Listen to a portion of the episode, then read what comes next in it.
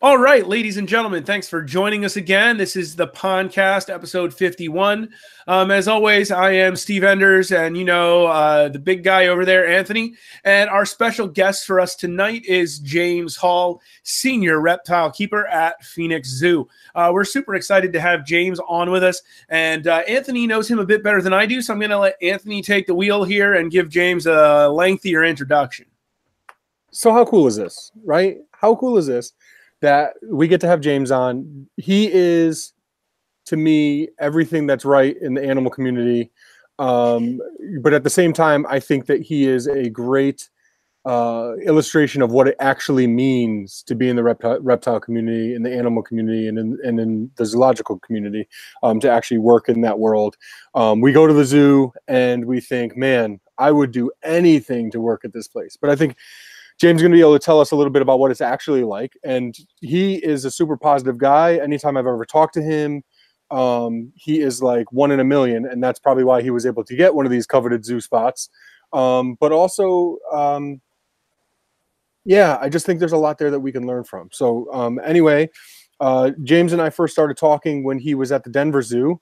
They keep the um, stud book, or they did the, the um, they did oversee the um, Association of Zoos and Aquarium Species Survival Program uh, plan for um, Spengleri, the Vietnamese black-breasted leaf turtle, which everyone knows is a personal favorite of mine. And we started talking because he was keeping them there. Um, and that's another thing that we'll talk about, I'm sure, during the show because we've talked a lot about that. And uh, since then, he's moved to Phoenix Zoo. I want to talk to him about the move and uh, what it's like for him now living in some better weather. I don't know, maybe it's debatable. Some people actually like weather like Denver. Um, so anyway, yeah, we're excited to have this conversation. And uh, James, we, we couldn't be more grateful that you're here with us tonight.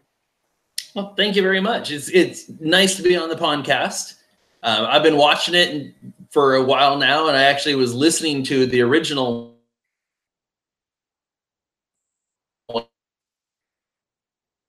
on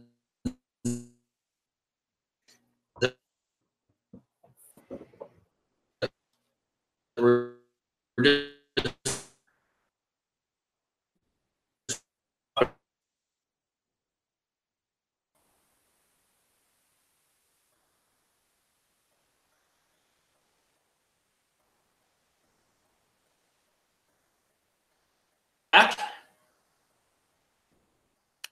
A little bit. A little bit. Uh oh. there he is. that was better. I can hear All anything. Steve is muted, so that's Uh, good. I'm not sure what just happened there. Um, no idea at all. Let's rock with it. Let's rock with it. Let's, I think it might actually be on my end as the lead computer, so I'm trying to take care of that now. terrific. That's why I wanted a computer nerd to be in charge of things. Because if I was on the end, on that end of things, then we'd all be doomed. So Steve will figure it out. That's okay. But to to put you at ease, James, I have no idea what you said. Maybe the viewers don't.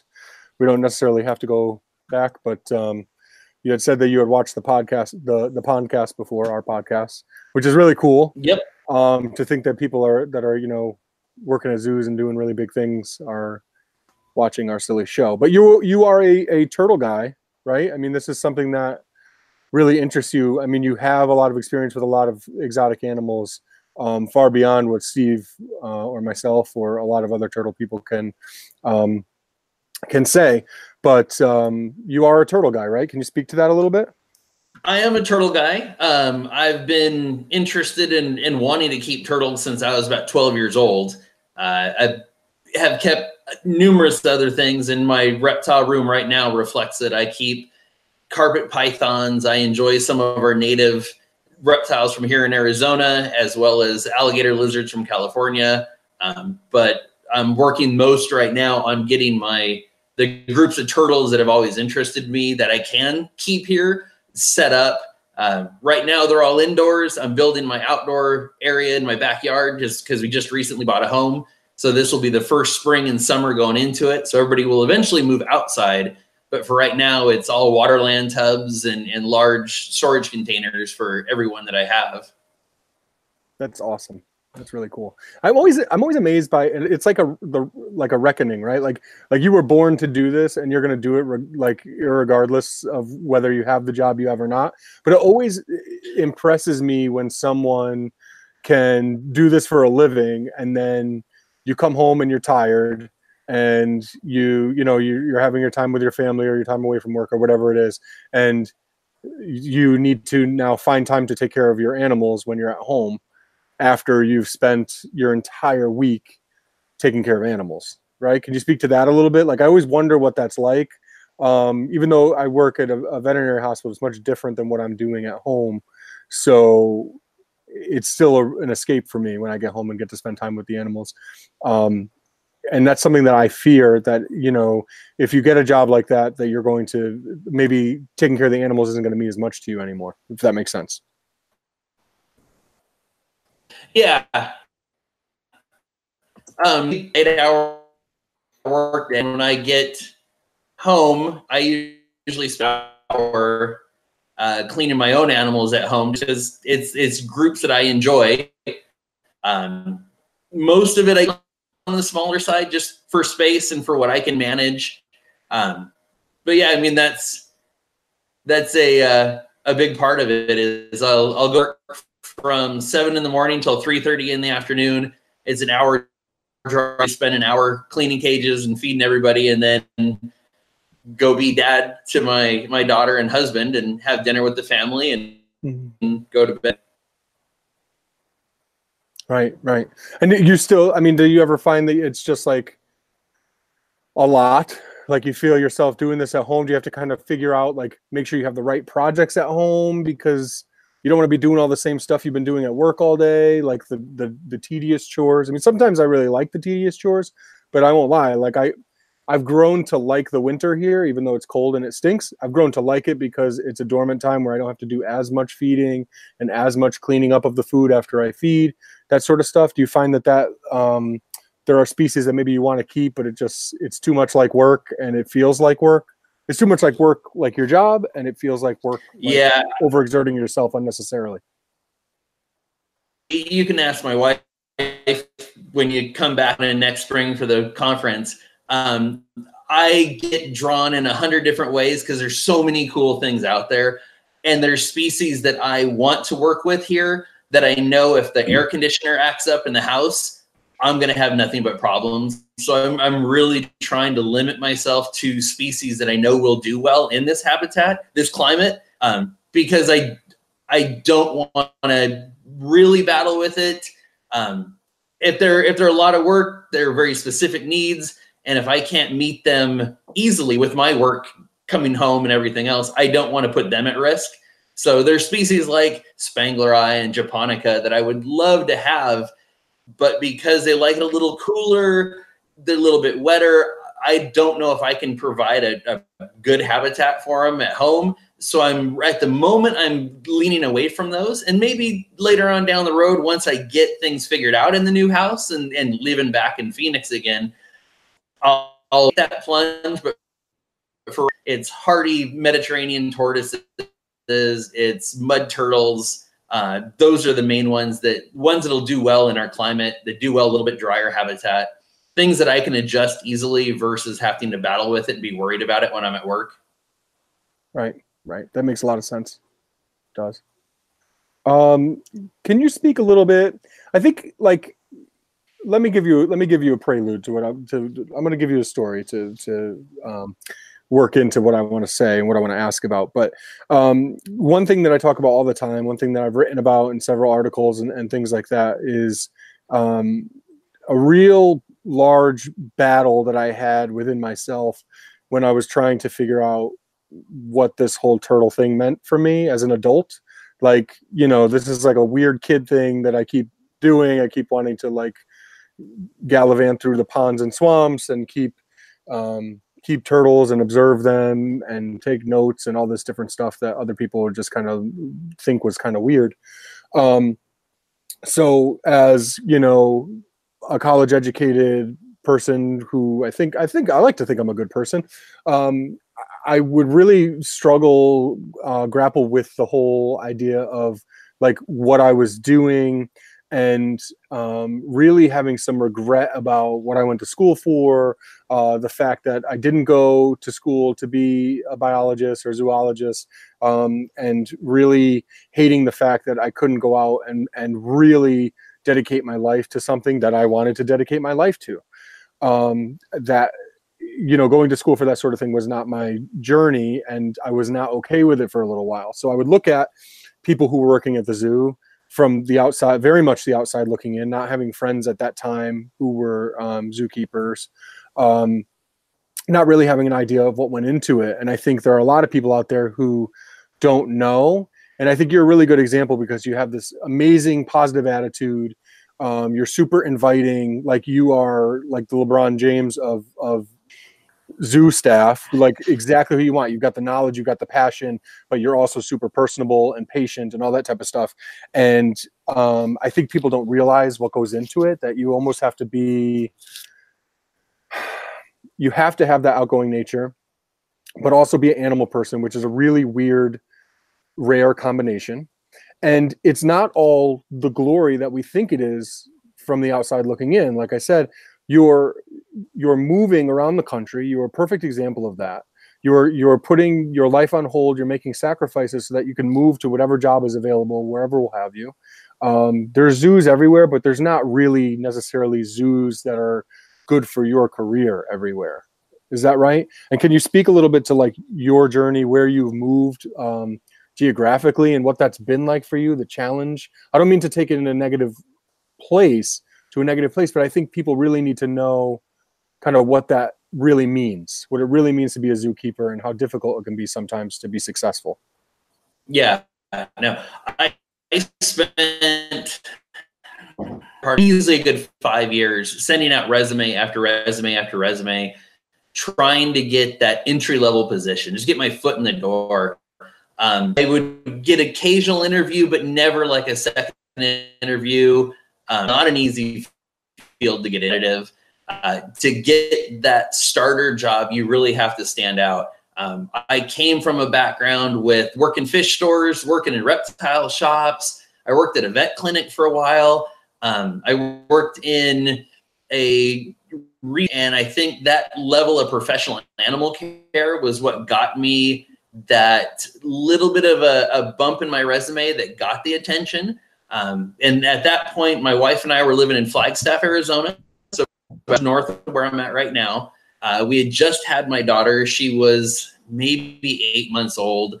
And I applied for a job at the Fort Worth Zoo um, in their brand new reptile building. And I, I got the position, which was amazing. I mean, it, it was the chance of a lifetime, but it was a move from Arizona to the middle of Texas, packing up family, uh, moving away from everything my wife had ever known.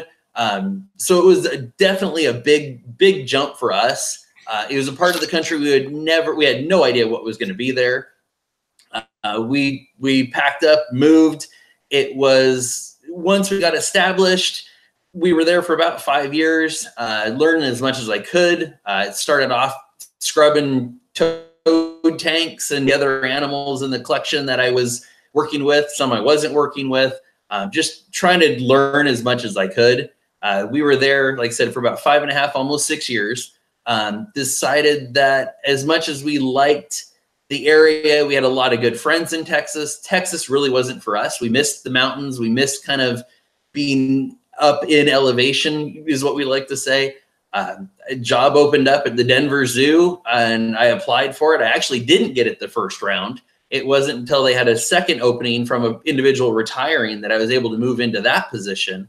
Um, started off there as a relief keeper, so I, I helped out weekends. I did that for about six months. I was able to move into an actual section keeper job, so I had my animals I was responsible for. Um, at that time, I had the the Spengleri. That was the a big interest of mine, even from the beginning. I got to work with the uh, uh, forest turtles, the the uh, yuwonoi, which are very cool turtles. I, I actually really enjoyed working with those. But I also took care of vampire bats. I took care of fruit bats, uh, tricolored squirrels. I worked with venomous my whole career, so I did a little bit of that there. Um, we were there for about two years. We absolutely loved the Denver area. It was, it was beautiful. Really hard to get established, especially on a zookeeper salary. It's it you really don't expect much above minimum wage, um, so it's very difficult to really make a living as, as a zookeeper. Um, we were able to to hang on for about two and a half years. We were struggling the whole time, uh, trying to get a house. It really wasn't working. Uh, there was a job at, at Phoenix. We missed the desert most of my wife valley here in, in Phoenix. So I applied, got the job. We made another multi-state move, uh, which if anybody's moved a large collection of animals across multiple states, it's never easy. Um, stuff does not always adjust well. I will admit I have lost animals from stress from the move almost every time we've done it. It's always frustrating because you try and it, it doesn't always work. Um, but yeah, we got here. We're kind of back home where we started, a little bit farther farther south and out of the mountains than than we were originally. But um, being a zookeeper is, I mean, I get to go and work with. I mean, I've I've taken care of Komodo dragons that were so used to people, they would come up and and bump into you to see what. And if you didn't have a snack for them, they just toddle off and did their own thing. Uh, I used to train Indian gharial uh, five days a week, um, feeding them off of snake fish. A, a lot of fun, a lot of experiences that some of it I really miss. And it's just part of it. I mean, every time I, I move, you leave a, a piece that you really enjoyed behind and you open up to new stuff. I'm back home in the desert where I enjoy it. Uh, on my days off, I'm usually out hiking and looking for for native lizards or native turtles. You're so optimistic. It makes me sick. The worst. So, I think one thing that uh, I figured I'll, I'll, ask and inject in here. You talk about you know the moves and the you know the struggle because the zookeeper salary really isn't all that all that great. Um, so what does your wife do? My wife right now is the oh what's her title? She is the supervisor of records for the Gilbert Police Department. Okay. So winner and definitely the brains of the situation. Another public servant, though. Hmm. Yes, yes. I wondered because I mean we're Facebook friends, and I'm not. I don't stalk you or anything. I, I like. I honestly have no energy for anything. I just I don't notice things that are happening right in front of me. So forgive me. And and like we don't talk about this stuff all the time. Like James and I are not the best of friends, but I I would be your best friend if you want to. Just think about it. It's not a, it's not a big deal. No big deal. just, just keep it in mind. Just keep it in mind. But um, it's not like we talk all the time about this stuff. So sometimes, like on the periphery, like you have Facebook friends, you see stuff that's happening. And um, I noticed, I think that when you made the move to Phoenix Zoo, which I was really feeling for you because I have these thoughts about like how difficult that is um, moving your family. Or I think, correct me if I'm wrong, I could be wrong, viewers, that you left your family for a time. They were still in Denver when you left. Is that correct? This is just from they were. Uh, yeah. No, yeah, no, it, you are correct. Um, I moved down here with the plan that we would be apart for about three months to I would get an apartment, I'd start getting established, and then the plan was when my wife got a job, we figured it'd take about that long that she would would move the the family down together. And what's funny is within two weeks of me being here, she got a job down here and was ready to move down. So we wow. moved half the house down. Uh, we were actually living with my parents in Colorado, trying to get it established up there. Uh, so we moved kind of the important stuff down with us then, and we basically camped out in a little two bedroom apartment there in Phoenix for a year while we got all we got basically everything ready to buy our home. Uh, we drove around town a lot. We looked at home listings, kind of got an idea what schools we wanted our daughter in, um, what homes we could afford, where we could actually afford like the home we were looking for. Um, so we we spent that year just kind of breathing from move after move, getting used to the new town again, getting used to new jobs, and just trying to, to settle. yeah, no, no, we're done. That's amazing. That really is amazing. And I think, like, again, your optimism and you're just being an amazing person makes it seem like that's not a big thing, but that's a huge leap of faith. I mean, because of the of the the um, job that you're in. You're doing something because you love it. So you think of like a pro Yeah. athlete, like yeah, they're doing it because they love it too, but they're getting paid like bank, right?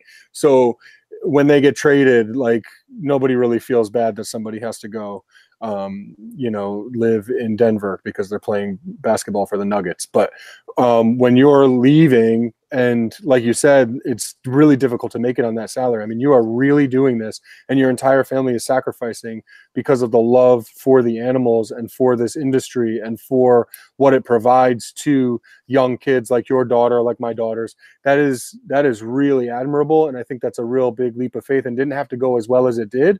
But something tells me that you would have been okay regardless and that your family would have been okay regardless and that's really amazing and i i'm sorry to get off on a tangent but like mm-hmm. society needs more people that care about animals that care about teaching other people and you know are willing to make sacrifices for you know to follow their dream and to you know make the world a better place for others that is just beautiful sorry off on Yeah. a tangent that's what No i do problem. i got lost i got lost With, with, with the zoo field, it's very difficult if you want to move up. If you want to move into like a management role, you typically have to move out. Um, so my goal this whole time has been to kind of get to an assistant curator level so that I can still work with animals and still be part of the reptile team. But I also get the opportunity to work with the local game and fish or work with local agencies that do research that are working with native stuff or stuff around the world and get to be in both both halves. So I get to be here in Phoenix and be a, a reptile keeper and help out our team, but also get to be that conservation biologist that I've always wanted to be. Um, right now, I'm a senior keeper, so I'm, I'm getting close. I, I would love to say I'll make it someday, but if I don't, I'm still pretty happy where I'm at. Uh, most of my day is spent working with our native rattlesnakes, and then I come home and work with my tortoises. Um, I take care of the Aldabra tortoises at the zoo, so that's always fun. That's awesome. That's awesome. And we're living vicariously through you, but at the same time, you're kind of, you know, uh, f- for lack of a less strong sounding word, you're struggling through a challenging, you know, a challenging situation, but but loving every minute of it. It's the best thing ever. It's at least from the outside, anyway. That's pretty. Yeah, that's really yeah. Cool. That's really cool. You're living the dream, and that that. But that's that's why I wanted to talk about it because I don't think it's always a dream, but you're living the dream. It's a struggle. It really is. Yeah, a Um, challenge. and So, and know, for some, it's it's very worth it. Others, you know, it depends on your individual situation. Um, if you have a significant other like mine that that gets the the better paying jobs and we can make it work, that's for That's great. That's great. Steve, that was funny. I'm a teacher, it's an accountant. Right. I got no Yeah. shot. You got no shot. You're you're the you're the you're the trophy husband. You're you're just supposed to you're just supposed to be handsome and hold her hand in public and just be handsome. That's that's your job. When, when she gets home from her board meeting, I'm going to tell her you called me that and see how she reacts. She'll like it. She would like that. Probably will, especially coming from you. That's right. She knows. She knows that I'm serious about 0.001 percent of the day. Anyway. anyway. so um I I have to tell you a story too. Did I tell you this? I don't know if I told you this. I think I said it on the podcast though. Can you tell me, Steve, if I told the story? I'll let you know. James bringing bringing my book to me. Did I did I say that story on the podcast? You might have, but not necessarily mentioning James shaking who. his head. Did did I say it on I the think you did. too, or- Yeah. Yeah. Okay. I think I it's had to say it though. I had to say it just for anyone who hasn't heard it. It was the most meaningful moment to me because James and I have connected so much on this one species, and um, we, I was getting ready to speak at the TTPG conference, and I was like literally shaking, like literally. And I'm not normally like that. I'm normally a really calm dude. I don't get anxiety. I don't freak out, but like it meant a lot to me. Russ wanted me to be the first speaker, um, which was crazy enough. I didn't give it a lot of thought. And then when he when um, he talked about me going up, he um, called me the keynote, which I didn't know keynote meant first speaker. I thought keynote was like the most important speaker, which obviously it's not because I was a keynote speaker once uh, at TTPG, obviously. so it can't be it can't mean that. But I'm I'm like freaking out about it. Like, oh my gosh, this is so crazy. Um, and I opened up the Badger. I had written an article, and uh, Russ and I hadn't talked about it, but he pulled my article at the last minute because there weren't enough pictures. But I didn't know, so I opened it up like five minutes before I was supposed to talk, thinking it was going to be there, and it wasn't. And my heart sank, and I was already anxious and freaking out and shaking. It was like the worst moment of my life. And then you came around the corner and introduced yourself and asked me to sign the book, and it was like the I, so it just shows you how emotionally unstable I can be. I don't know if anyone watches, watches, The Office, but I, rem, I, Michael Scott reminds me of myself because um, the boss in The Office. You guys watch that show? No. Have watched the first. I saw like the first seven seasons or something like that. Okay, well that's that's pretty good. Seven out of nine ain't bad. That's what that's what I always say. Um, yeah, was, when he stopped, when, when he left yeah. the show, it got really awful. So I actually like season eight. The next season after he left is like my favorite because Robert California, Dave David Spader, is that his name? Da- James Spader, David Spader, David Spade, uh, James Spader, Spade? the guy who's on the blacklist, I think. I'm probably messing this all up, but anyway, he's Robert California in season eight. He's terrific. But anyway, Michael Scott, Steve Carell's character reminds me of myself because when something happens like externally to him when he's just sitting there and like somebody comes up and says something like his entire day can go off on this trajectory where he's like completely distracted thinking about whatever thing is like super important for that moment that or that day just because that be, he let that like creep into his brain and become the theme of the day. So anyway i was down this horrible path and you came and saved me just with your friendship and um, your introduction at like the perfect moment. There was no way you would have known that. But man, do I thank you for saving my day, a day that was really important to me and that I probably could have, probably should have crashed and burned. So thank you. I owe you a lot.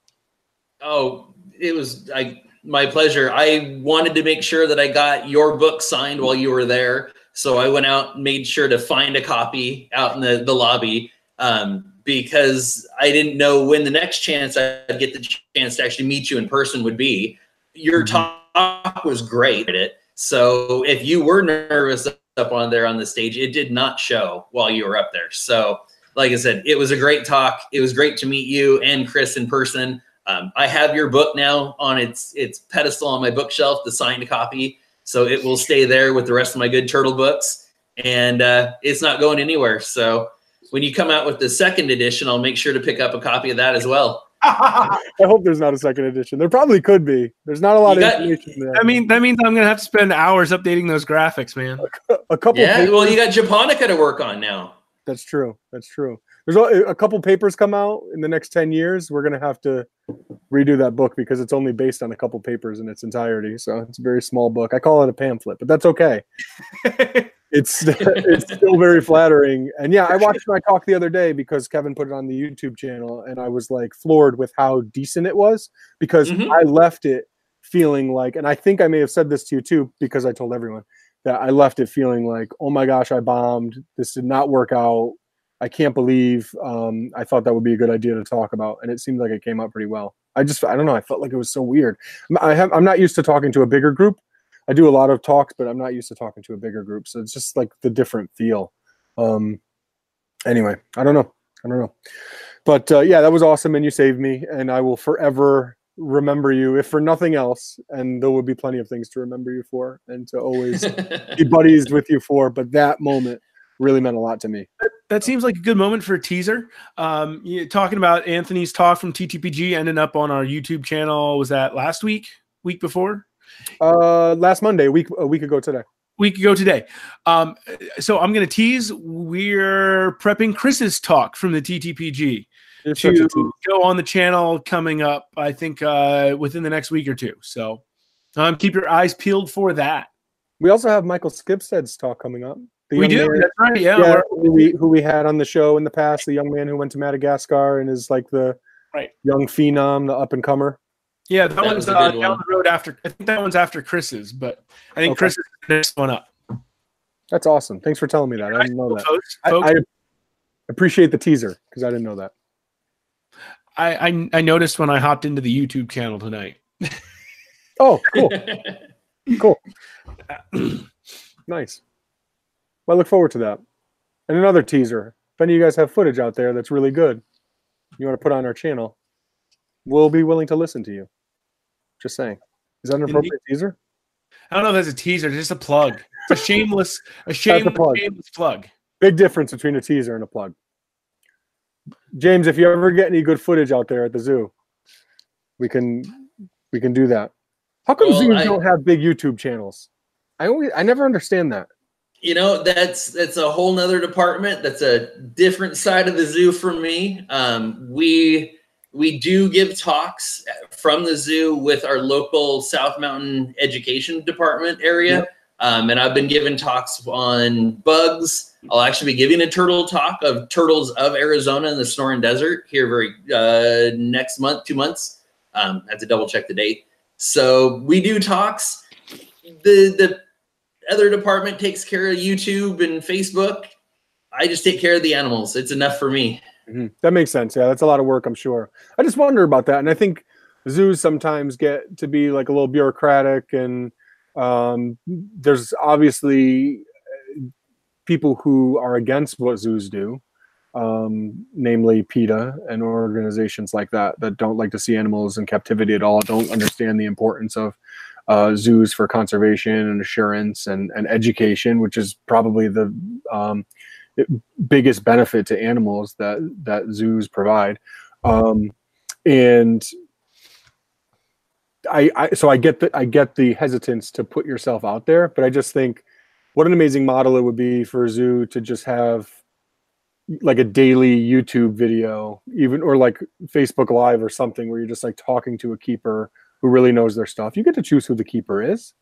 Put something up there. If it's really bad you can take it down.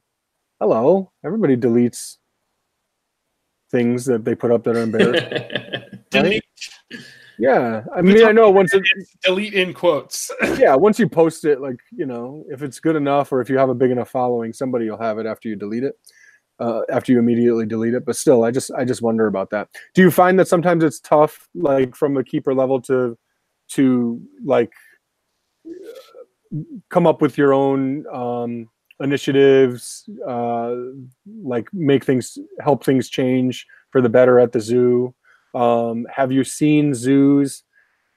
Because obviously you have experience at, at many zoos now. Have you seen maybe one zoo be more uh open to creativity from the staff than others? Um, a lot of the zoos are very open to hearing staff suggestions. Uh, it, like I, I tell the guys I work with all the time, the idea is the cheapest part. So it's it's one thing to come up with the idea to to do the projects and to do the enrichment. It's another if there's the budget to back it up, or if there's even the time, because there are some days where you are running from time clock to time clock, and you you look down, it's like, oh my gosh, it's three o'clock already. I've gotten through half of what I need to today because one thing derails you. So it's it's a trip to to across the zoo to help with something. Um, it's a maybe a diet that you forgot at the other side of the zoo with your other group of animals. Um, so we would all love to be able to do more and and provide more enrichment, get new new tools, new equipment to really up the level of care that we can provide. There's a lot of factors that go into it. So it, it's a tough one. Like I said, the idea is always the cheapest part. You come up with the idea, you write up the budget request, you you hope for the best. You turn it into your curator. If it's something that we can do, I've yet to have a zoo completely squash an idea. Um, usually, it's we can't do it this budget cycle. Maybe the next budget cycle. Show that initiative, and a lot of time they'll, they'll at least try to meet you halfway. And a lot of it's just putting in the the time and effort to do it. Who is your curator of your department these days? The I've got a collection manager is Ryan Zach. He just came to us from Zoo Miami, and Oh, the curator is Drew Foster. Okay. Uh, is it a, is it a reptiles department or is yours combined with another group or We are uh, the rep. We're just a reptile department here. Yeah, I know some places combine reptiles and birds or reptiles and something else. So I figured I'd ask. Yeah. No, we here it's just just reptiles. Thing is, we're we're spread around the zoo. There's not like a central building for the whole department. So we're like I said, we're busy enough just taking care of our Right. our reptiles. That's interesting. So the way your zoo's set up, see, that's something that someone might not realize until they're either in that position or they hear from someone like yourself. So a lot of zoos have like a reptile house, a reptile building where most of the reptiles are, even though some are still scattered around. But you guys just basically focus on the reptiles, and that's all throughout the zoo. So you're bouncing Yeah. from one um, from one enclosure to another, tending to the animals and and taking care of what everything what needs taken care of. Yep. Try to hit one area, get everything you need to do done for the morning in that area, move on to the next. Wow, that's wild. And you guys are doing the amphibians too, then? Yep. Yeah, Yeah. we don't have many. There's there's not a whole lot of amphibians here in Arizona, and I mostly work with with our native stuff. Um, but we do have some toads. We're gonna get some more tree frogs on exhibit here soon, so that'll be fun. Uh, but yeah, there's there's not a lot, but I've worked with a, a lot of amphibians over the years. Do you find just just just because it popped in my head, and you might not be the best person to ask this to, but I think you might have some good insight. Is do you find that zoos it's like trying to keep up with the Joneses, so you need to have the right megafauna to to keep up with the other zoos, other big zoos, so that when people are in town or they're visiting Phoenix, they're going to want to go there, or visiting Denver or what have you? Or do you find it's more let's figure out a unique way to make our zoo stand out? Or is it a combination of both where they're trying to walk that fine line and, and kind of do a little bit of both and, and try to appeal to both uh, potential visitors? I think it's both. Um, you're going to see, you know, almost every zoo has elephants, has zebras, has giraffes. So there are those animals that that the public wants to see, and zoos are going to do everything to get those animals. Plus, most zoos are part of species survival plans or you know breeding programs similar to that. So a lot of those megafauna are all part of it. Um, they will specialize in different things. Um, but yeah, it, it's a combination of both. Like we'll have similar animals to other major zoos in the country because not every zoo needs all the elephants. You, you spread them around. Uh, I just use that as an example. Um, Mhm. But you, you'll see similar animals, and then you'll see unique ones where, like, especially with the reptiles, we have a little bit more more play area because so much of our stuff lives in tiny boxes, and uh, we can we can ask, hey, can I get this species of snake? Can I get this turtle that other zoos might not be working with, but that the keeper has a genuine interest in? And you'll see those kind of unique factors play out. That's really cool. That's really cool. So the keepers can also kind of have a say in what the zoo has if they have an interest or, and or experience with something then you you have the opportunity to make a pitch for what you think would fit the collection well and the space well yeah, yeah, we we can we can ask like, hey, I'm interested in working with you know temple vipers, the the Wagler's tree vipers. Um, they'll fit in this tank. I can set them up this way. If the curator thinks they're a good fit for the collection, he will pitch it to his boss, and if we can do it, they you know we might get some some temple vipers, or we might get a the one that I'm hoping to get in the the future is the Coahuila box turtles. Uh, I'd like to to see those, or try to work with some more of our natives with the uh, Sonoyta mud turtles just down on the border. so hypothetically if you wanted some aquatic box turtles some coahuila box turtles that we um, know very well you would need to be gifted those by somebody so when it came time to look for them would you be reaching out to other zoos that breed them You'd start with other zoos and, and try to get in if they have offspring or get on a wait list if they're expecting eggs um, in the hopes of getting a baby or two. Uh, and if that didn't work, you can start reaching out to the, the public sector instead.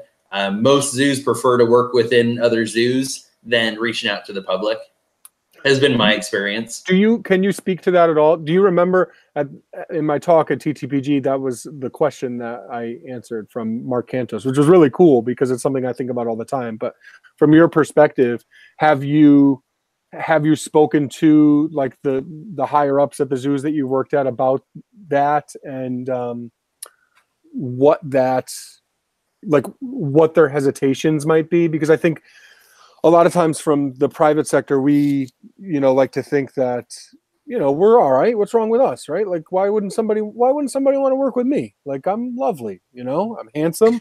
I'm tall. I can pick things up, the heavy things. I can, um, I can snore really loud when I'm sleeping. I could do everything. Like, I do all sorts of cool things. Why wouldn't they like me? I'm a very interesting person. But um, there are hesitations, and I just I'm wondering if you could speak to that as to what you think, or if you know um, some examples of of why the um, zoos don't necessarily love working with private folks all the time.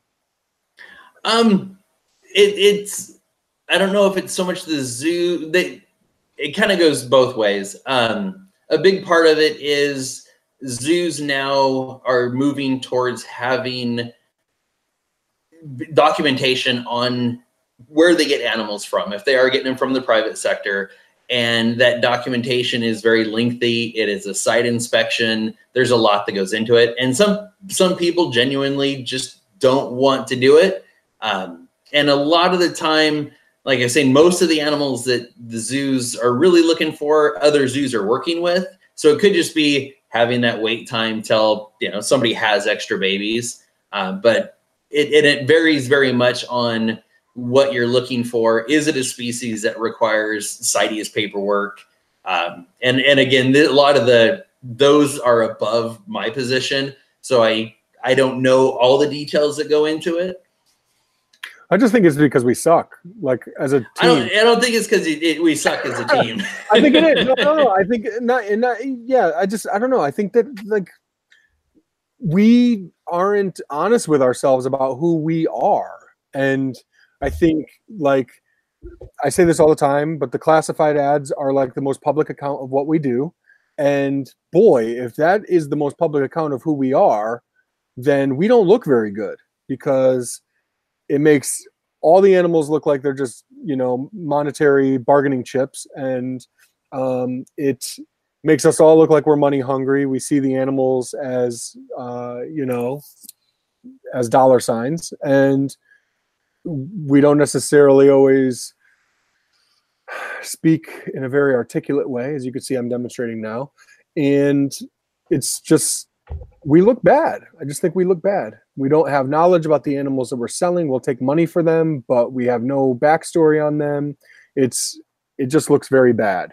And I think that's a microcosm for kind of how we do business as a whole. I say we, like I try really, really hard to fight that, man. I really do.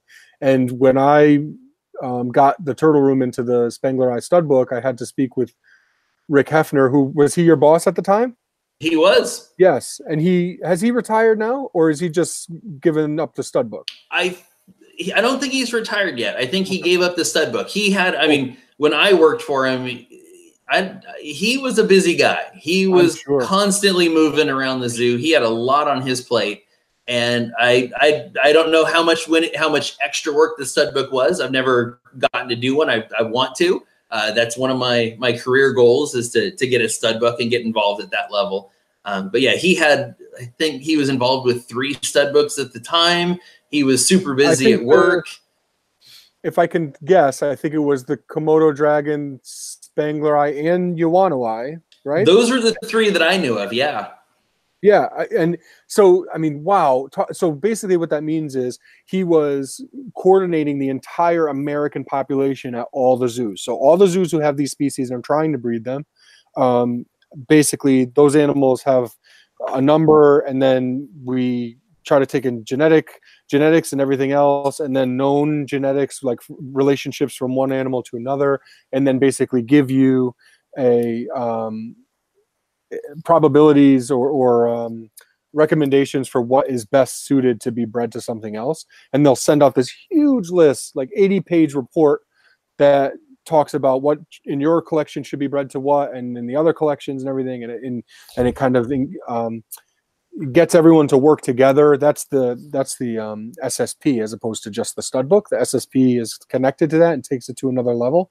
So this guy, on top of being curator of like, I think I don't know, I get everyone's titles at different zoos confused, but he was like curator of reptiles and fishes, maybe or something like that. Yep, I'm- fish and be- reptiles and and at least one other department across the zoo. So yeah, he was a very busy guy. I'm a big fan, obviously, to be remembering this stuff as a non-zoo person. Yeah. he's doing on top of that big time job and supervising people and everything else and all these different programs is is electively running those three SSPs. So Yep. um, uh, man, and that's that's wild. But I will say he had a lot of hesitation to work with us, and one of the biggest accomplishments I have had was kind of grinding at that a little bit and saying, "Hey, like, no, we're really serious about this. Like, I'll do whatever you want me to do with it. Like, we just, you know, we really want to do this. We'll we'll send our offspring to the zoos, whatever, whatever we have to do. We really want to be a part of this." Um, and eventually, he gave in a little bit, and it became a really cool working relationship. Being able to work with him on stuff, and um, I'm really grateful for that. And I think it's a really good example of kind of the way it should be. Almost like if you're rehoming an animal that you have in your collection, you say, "Hey, I'm actually going to look at who I'm going to give this to." I hate I hate the term rehoming fee. I hate that. That is like the worst thing ever. Like, oh, hey, I don't want to take care of my daughter anymore. Like, give me a rehoming fee. Like, what? What? Just to make sure that you're going to take care of her. No, like you, you can't take care of her. You don't get to decide who can take care of her based on who's going to give you money for her. That's not, you don't sell children. What's the matter with you? Anyway, not to say animals are children, but just something about it seems a little icky and like uh, uh, not right. So to me, even if you don't know, like talk to people and put in a little bit of time. Obviously, Mr. Haeffner was super busy. Am I pronouncing his name right, by the way? hmm Haeffner, okay. It's, it's spelled differently than like Hugh Hefner. So rest in peace, Hugh Hefner. Um, so love your work. Um, so he's obviously a busy dude and didn't need to give me any time of day, but he did, and he listened and he was open to that. And I think what a great example of the way things should work. He wasn't just gonna say, yeah, whatever. If this guy stinks, he'll, you know, he'll just mess up and then I'll have an excuse to never talk to him again. He was like, no, this means something to me. I want to make sure this guy's good. And I really don't feel comfortable with it, but at least I'll listen to him. And then in listening to me was like, okay, great. Maybe we can work together. Maybe we can reach some- common ground. And I think that's, that's pretty cool. Um, anyway, I just wanted to tell you that about your boss. I know you're just sitting there, um, listening to my long-winded stories. Um, anyway, so can you tell me what you think would be some really good? What's a really good nugget of information that you have for that 13-year-old kid, that 17-year-old kid, that 21-year-old kid who thinks that they want to have a future doing what you do, living the dream? And try not to be so optimistic. I'm just kidding. You can be optimistic if you want to. Be optimistic or, or, or honest. realistic. Yeah, Be I like- honest.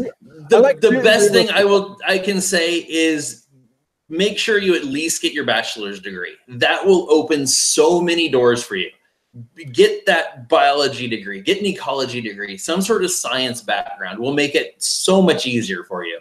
Um, while you're doing that, if your school has a lab that you can volunteer in or work in, definitely take the opportunity. That professional animal care is what I think a, what got me the interview and and opened the door for me to try to to show what I know. Um, and that helps out a lot. Volunteering, so you have an idea what goes on in a zoo. Uh, if you can get an internship, that is huge to help you move forward in it.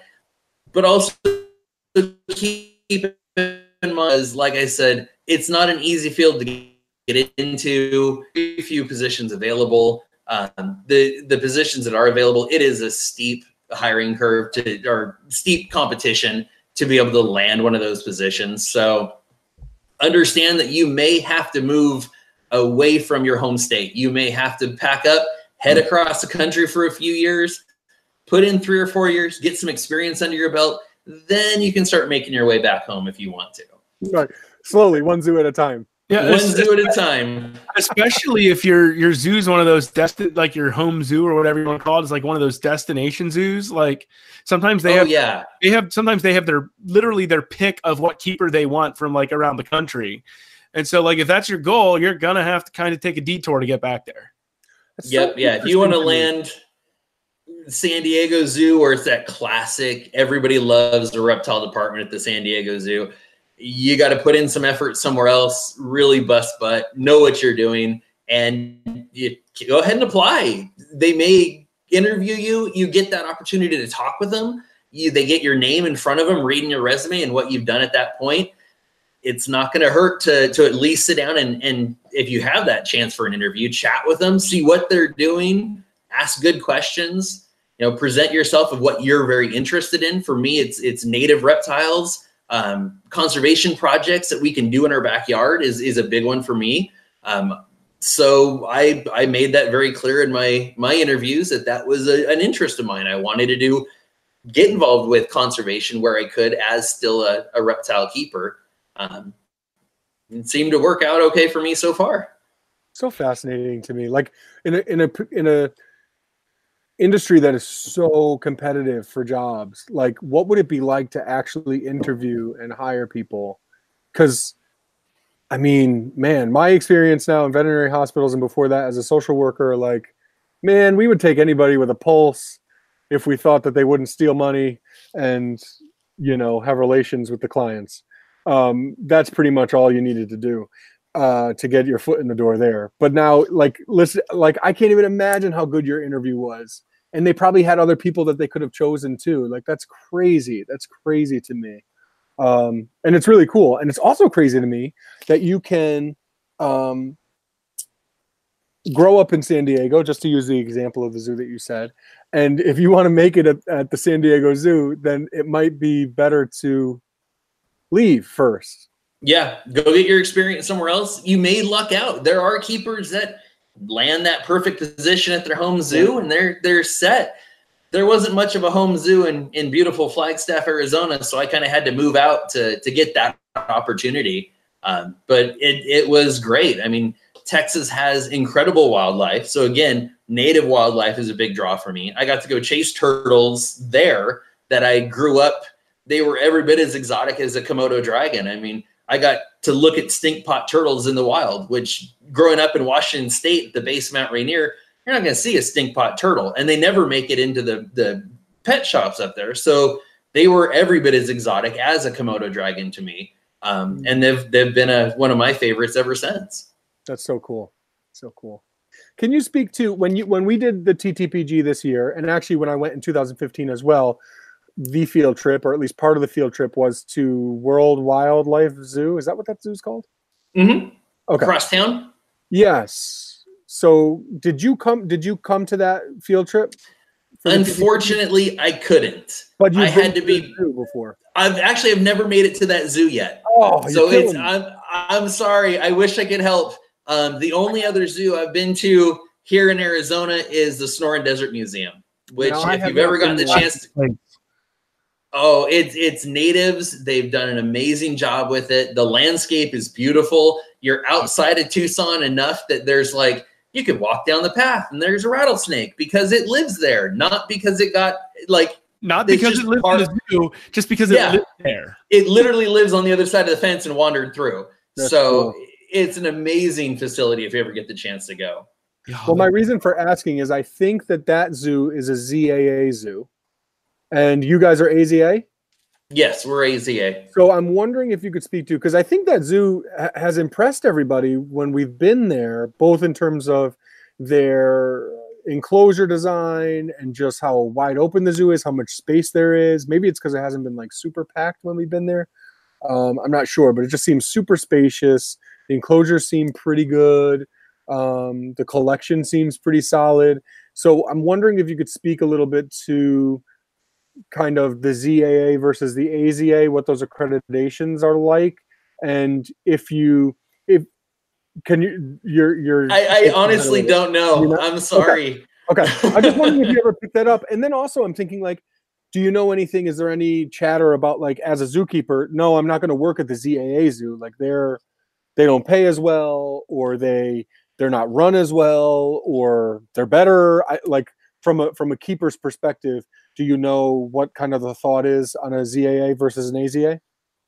Uh, I honestly don't. I've never worked at a ZAA zoo. Um, I've been at fortunate to work at AZA institutions. Um, So I don't know what the accreditation process is for a ZAA zoo. Uh, I know there's a couple different systems like that or accreditations like that now. Um, I've been through AZA institutions, but never a, a ZAA. So I don't even I wouldn't even know where to begin, unfortunately. I need to do more research on that. So I was hoping this would consider this like Facebook or the old days and like the chat forums or whatever when I'm like, hey, I just picked up a stink pot crossing the street and I'm gonna keep that turtle in a tank. Does anyone know what I should feed it? Um, where I have not like a lot of base information, but I just wanted to kind of start with you because I trust you. You got a face can Oh, trust. well, thank Yeah. you. Yeah. you know, if I can trust, I want to go with it. Um, yeah. So forgive my laziness on that, and I wasn't sure if that was something that you could speak to or not. But I think it's interesting, and to me, the ZAA in my little brain, and just the sense I was always trying to make of it, the ZAA Zoo, that that accreditation seemed like a lower accreditation that would that would have you doing less things for it. The tale of Pittsburgh Zoo and Aquarium would suggest that. Okay. Like, like, so your opinion would be that that would never make it as like an AZA, like the Well, AZA no, like so Pittsburgh left the AZA because the AZA started instituting different ways that you were supposed to, your keepers were supposed to interact with your elephants, and they didn't agree with them, and so Oh. it was so like they left the AZA and like that were able to get uh, ZAA accreditation because it's a much lower bar. Yeah. So that was my question. So it's I wonder what the thought would be too on their side why some people wouldn't want that accreditation. Maybe it's because people aren't going to give money if you're not an AZA accredited, or people aren't going to come visit if you're not AZA accredited, or um, maybe they don't want to do it because it's more expensive to be AZA accredited. I'm sure it is, but you know what assuming does it makes a, you know what, um, out of you and me, you know that whole thing. So um, yeah. Anyway, that's why I was kind of interested in that. But um, do you find that like when it's AZ accreditation time, that the big bosses walk around and tell you to clean the Windex the front of the the outside of the enclosure or something to make sure everything looks good and don't have things taped to the wall and like a little things Yep, that we- they're freaking out about because accreditation time we go coming? well and and the accreditations are every like five years so a lot can happen things you know you might forget you used an extension cord you're not supposed to use an extension cord so it's it's a lot of cleanup. We also you always want to present your your best foot forward. You want your zoo to shine. So it's it's very much like hey i know you're in the middle of this process.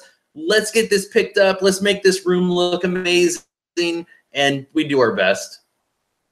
And a lot of Cool. times you, you, you do great. That's really cool because in both of my about the extension cord.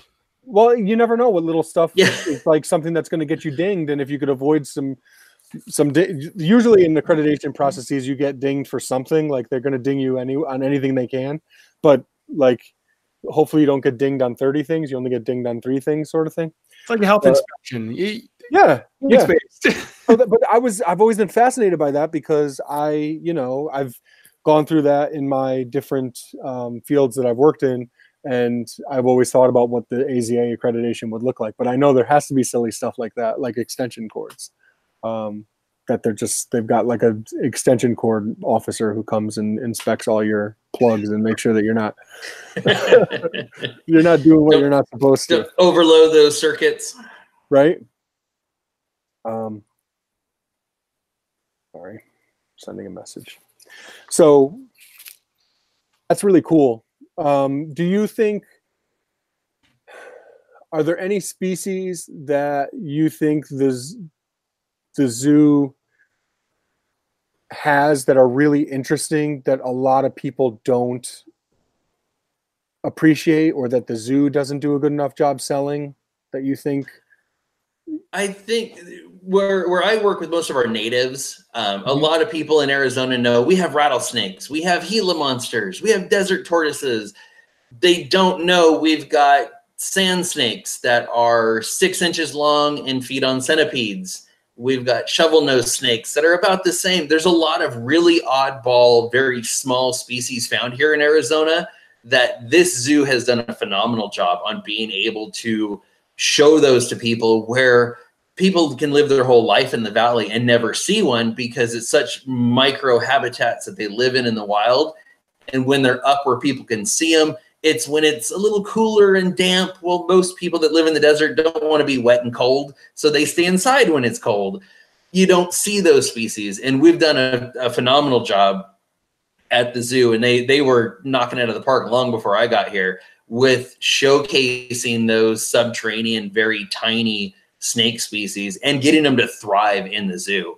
Because I mean, they eat centipedes in the wild. We can usually get them over onto crickets and one of the guys I work with has done a great job on getting those species established and doing well, making a very engaging exhibit for them.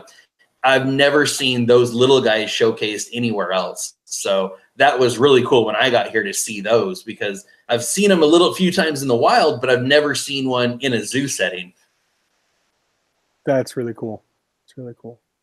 Um, we're gonna we're gonna play a game where Steve is going to show us some pictures and you are going to quickly explain what's going on Uh-oh. in the pictures. Before we do, though, Steve, before we do, so I'm, I'm going to give you a second to, to get ready. But before we do, I have one more question. Is you mentioned Zoo Miami that you have like a, a new curator who came over from Zoo Miami, and I think that's that's a really cool zoo to talk about because number one, they're they're a really big zoo with with a really great reputation, um, like for doing some big stuff. And uh, you know, it's a it's a big zoo. Like when you mentioned, you know, the San Diego Zoo or like the Bronx Zoo always comes up in the Northeast. Like Miami Zoo is an important zoo, and obviously they're in Miami, which is like the animal capital of North America. So the exotic animal capital of North America. So, like, do you see yourself being attracted to future opportunities like that? Would it have to take a certain amount of money? Are you not ready yet because you just bought a house? Or do you ever see yourself making a move as big as you just made recently? Um, it would take a significant promotion, I would say, to for me to move again. Um, I think it would take a very significant promotion to convince my wife that we want to pack up and move again. Mm. Um, we're we're very much back home. Um, it my daughter is now in fifth grade so we're really trying to to to be stable until at least she's ready for college. Um, get through high school give her that stability because bouncing around she's taking it like a champ but it it wears on on kids to have to pack up and move and restart.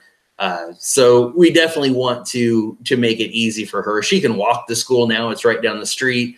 We're in a very nice community right outside of, of phoenix. So I mean, 10 miles away, I've got a mountain park I can go hike at. And about three miles away, there's actual irrigation ditches that I can't wait to go look for uh, Sonoran mud turtles in.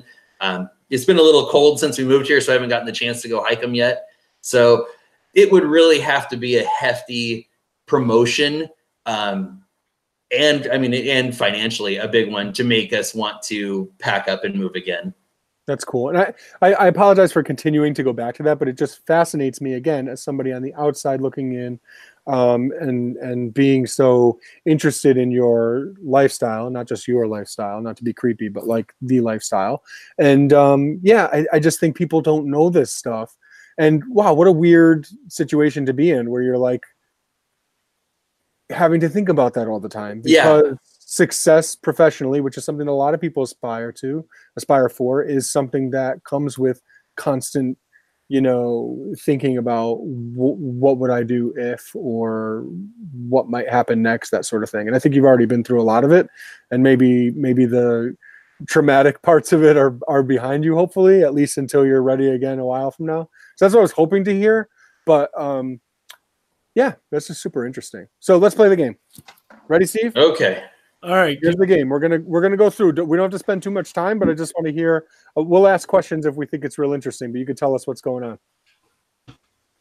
Oh, that is a a young Aldabra tortoise that we just got in. Uh, they will be growing up here at Phoenix. Uh, they were born at the Tulsa Zoo, if I remember correctly. I, I'd have to double check that.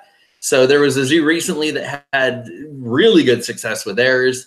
Uh, we've got a trio on exhibit. Actually, we've got two boys, two girls on exhibit. So hopefully, in you know 20 years, they'll be be ready for being outside and eventual maybe breeders. That's awesome. You mean like that guy? There you go. Oh, that's yep. That's Ali. That is our big boy. He's about 630 pounds. He's a big Aldabra tortoise that I take care of. He is very much a gentle giant. Um, he he loves to be scratched. He's very photogenic. When we do tours, the kids love him. Uh, he'll take carrots right out of your fingers. So when you guys come to visit next uh, TTPG, you can come meet him. That sounds awesome. I want to kiss him right in the lips. Not to be weird. See, as an aside, I feel like Aldabras get larger, like the large ones, the 600 pounders. They get to that 600 pound mark more often than Galaps, but the largest ever was a Galapagos, so that's considered the largest tortoise. Um, and, and, and he's a he's the biggest Aldabra I have ever seen. The other males that I've had the pleasure of, of working around were about 450 pounds. right, Um, Yeah. He's like a, a small boulder. So 600. he's, that, that's he's 630. Yeah. That's, that's almost as much as I weigh. That's huge. Just kidding. That is wild, though. That is really, really wild. you know, after you made the kiss him on the lips comment, I was about to say, and Aldabra, that ice is about the only thing that could reach up to get you on your lips. That sounds awesome. Talk about it. Talk about a spirit animal. Am I right? Tortoise and I are soulmates. Can I just say, Oh, before I, I- say anything on this one? I just say I really appreciate the tongue out in most of the photos. It's very Michael Jordan esque.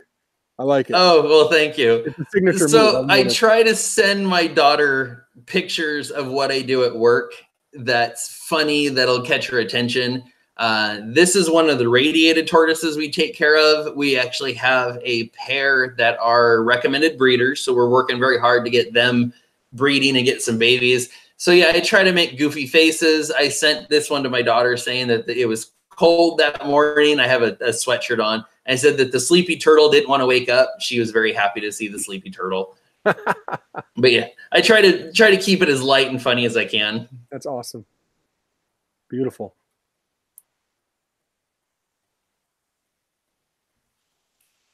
So that's back when I was at Fort Worth. Uh, I am target training Indian Gharials, and the bump on the ground is actually connected to another 14 plus feet of male Indian Gharial. And that's Big Boy. He is one of the animals that I genuinely miss working with every day. Uh, he was super cool. Uh, like I said, he was 14, 15 feet long. He would come up to the target that you see in my hand there, put his nose right up to it, and then I'd give him a, a click with the clicker telling me he did a good job. And I'd bring a trout over. He'd grab the trout, sink back in the water. There was actually three other females in that exhibit with them, and you can kind of see them a little bit over on the right hand side. They're a little bit washed out in the sunshine. You can see them over there by my Yep. cursor. Yeah, that's that. I can see one of the noses sticking up right now, but yeah, that's them. That's so cool. Wow.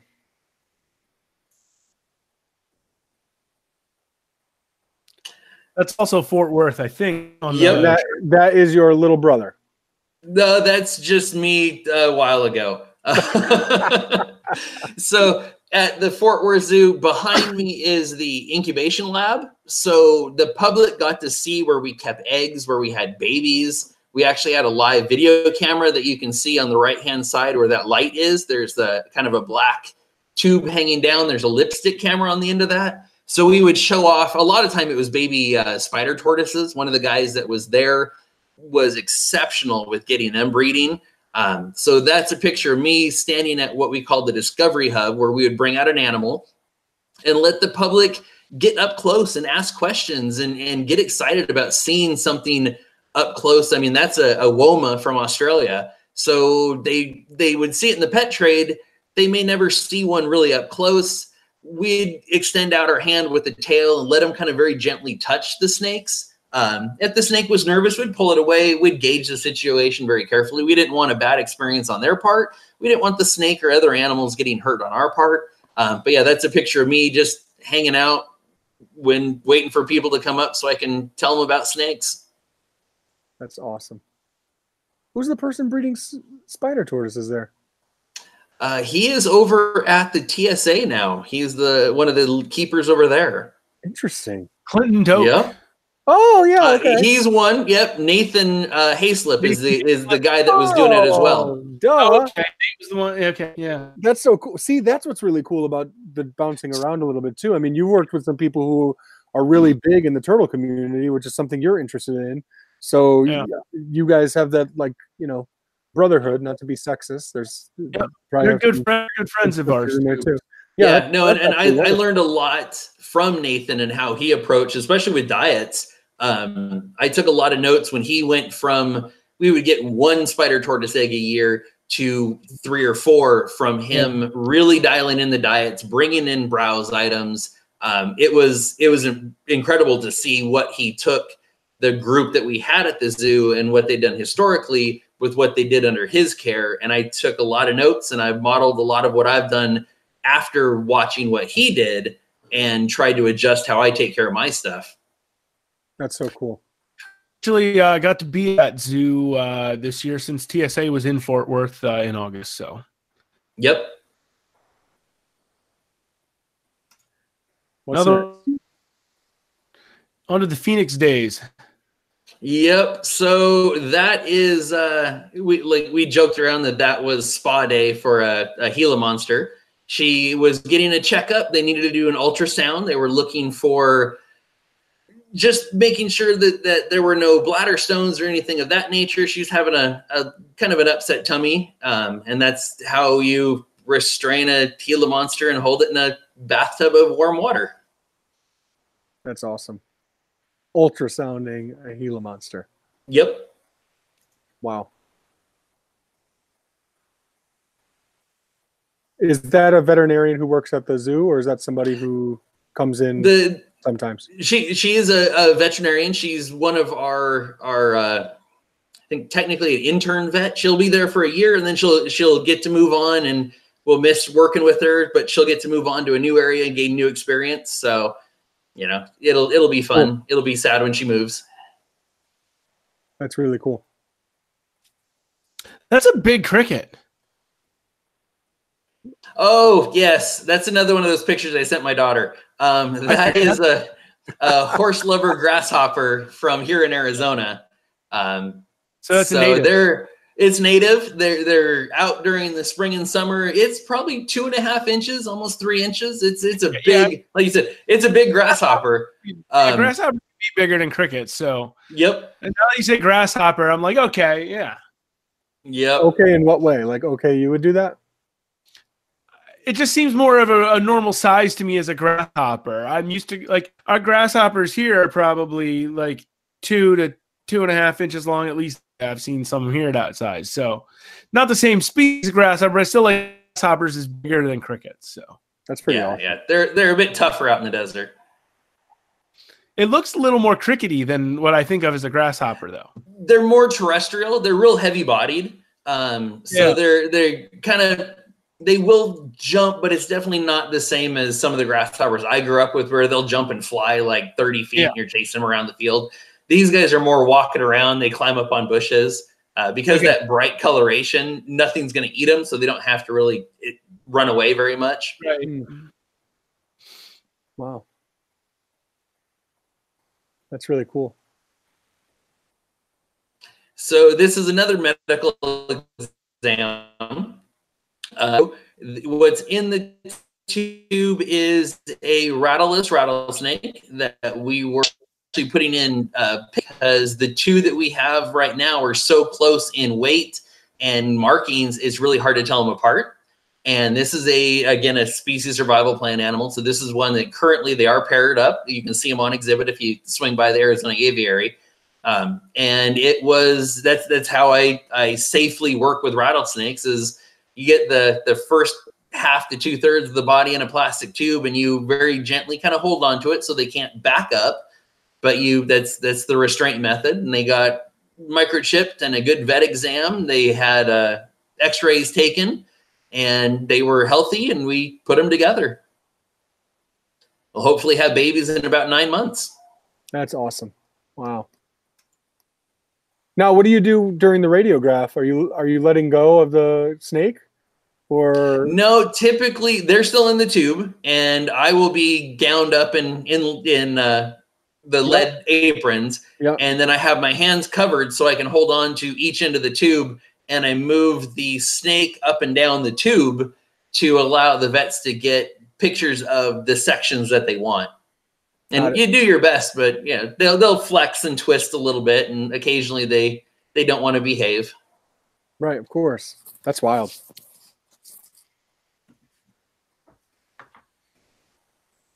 And that is me out herping. So that's one of our Sonoran mud turtles. That one is found in a kind of a stream system right along the U.S.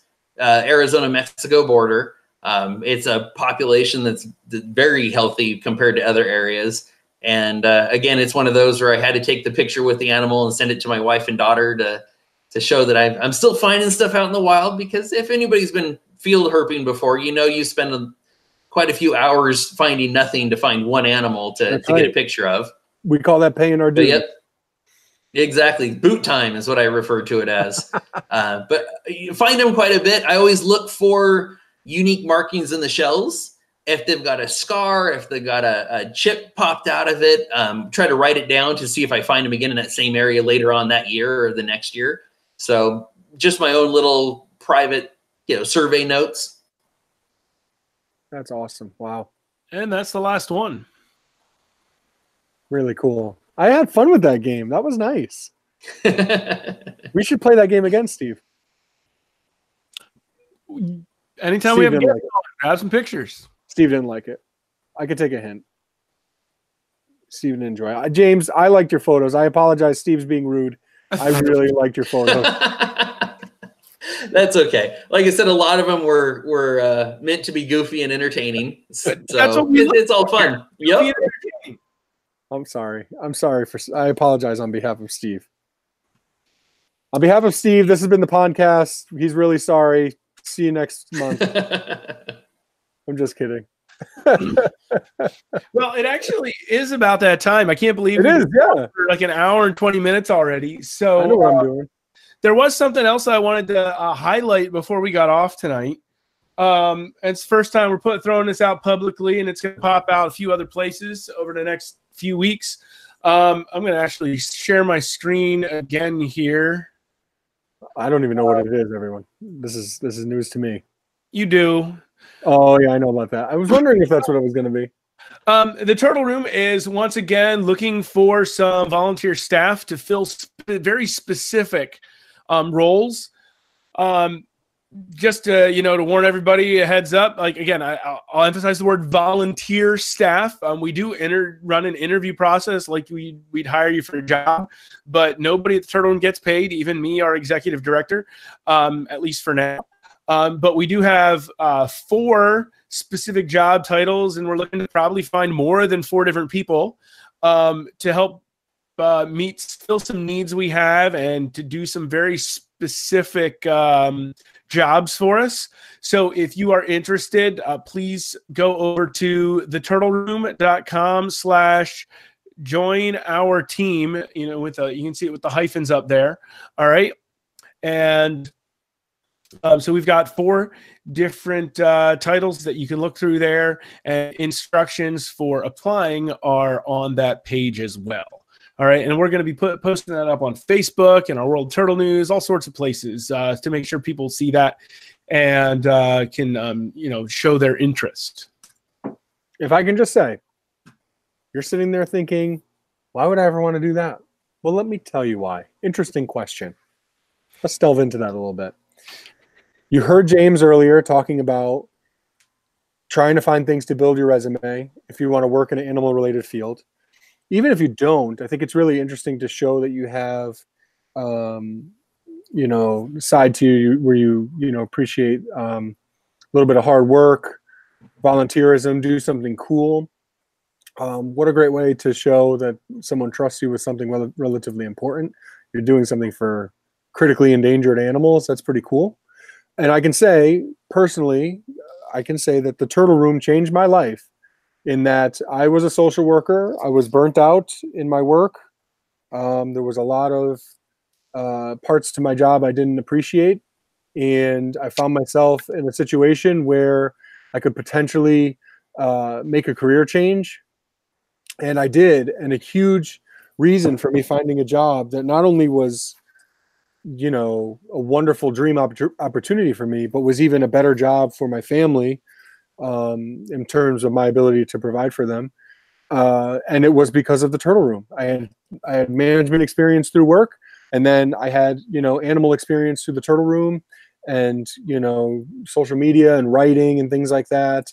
And it really says a lot, I think, if you're a published author, um, if you have things um, that you've done that are, you know, living testaments to your ability to get things done, like an article that you've written that can be, that can live forever, or at least until um, we stop paying to host our site.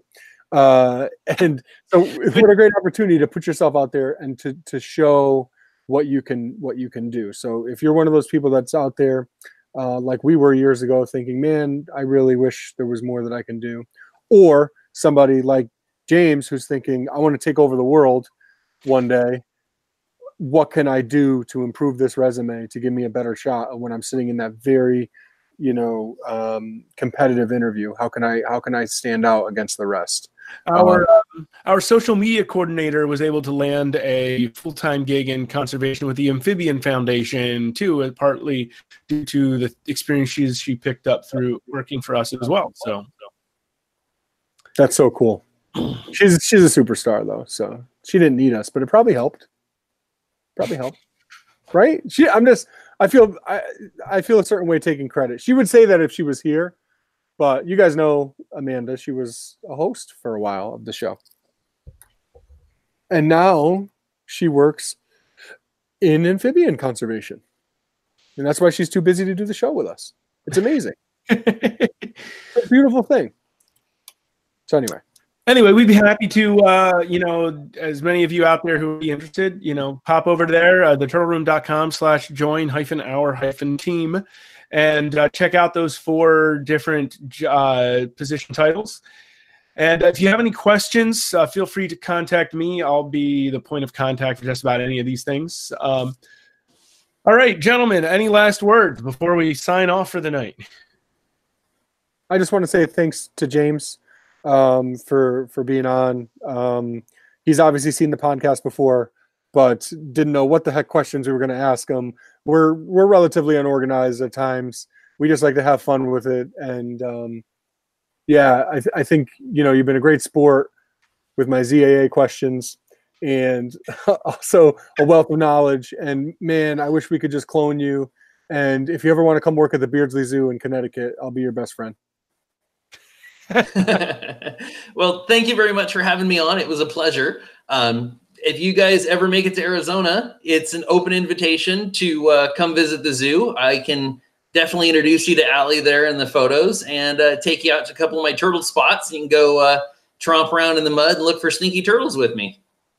I might try to do, hit Phoenix before I go down to Tucson in in August. So either before or after. So we'll, I'll uh, keep that in mind.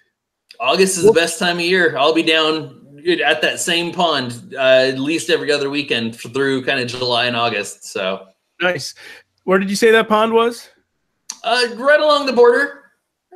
Oh, okay, right, You know, I'm, I'm just keeping my my secret spots. No, oh. it's it's it's right. It like I said, it is within nice. two miles of the Mexican border. That's really cool. Tucson and Phoenix. All right. Yep. That's cool. All right, James, thank you for joining us. We're so glad to, to have you on. It's good to meet you myself since I hadn't gotten to talk to you before. Really uh, was was fun having you and getting to know you here. My pleasure. Thank you. For Anthony and James, I'm Steve. Ladies and gentlemen, we'll see you next month on March 4th. Have a good night.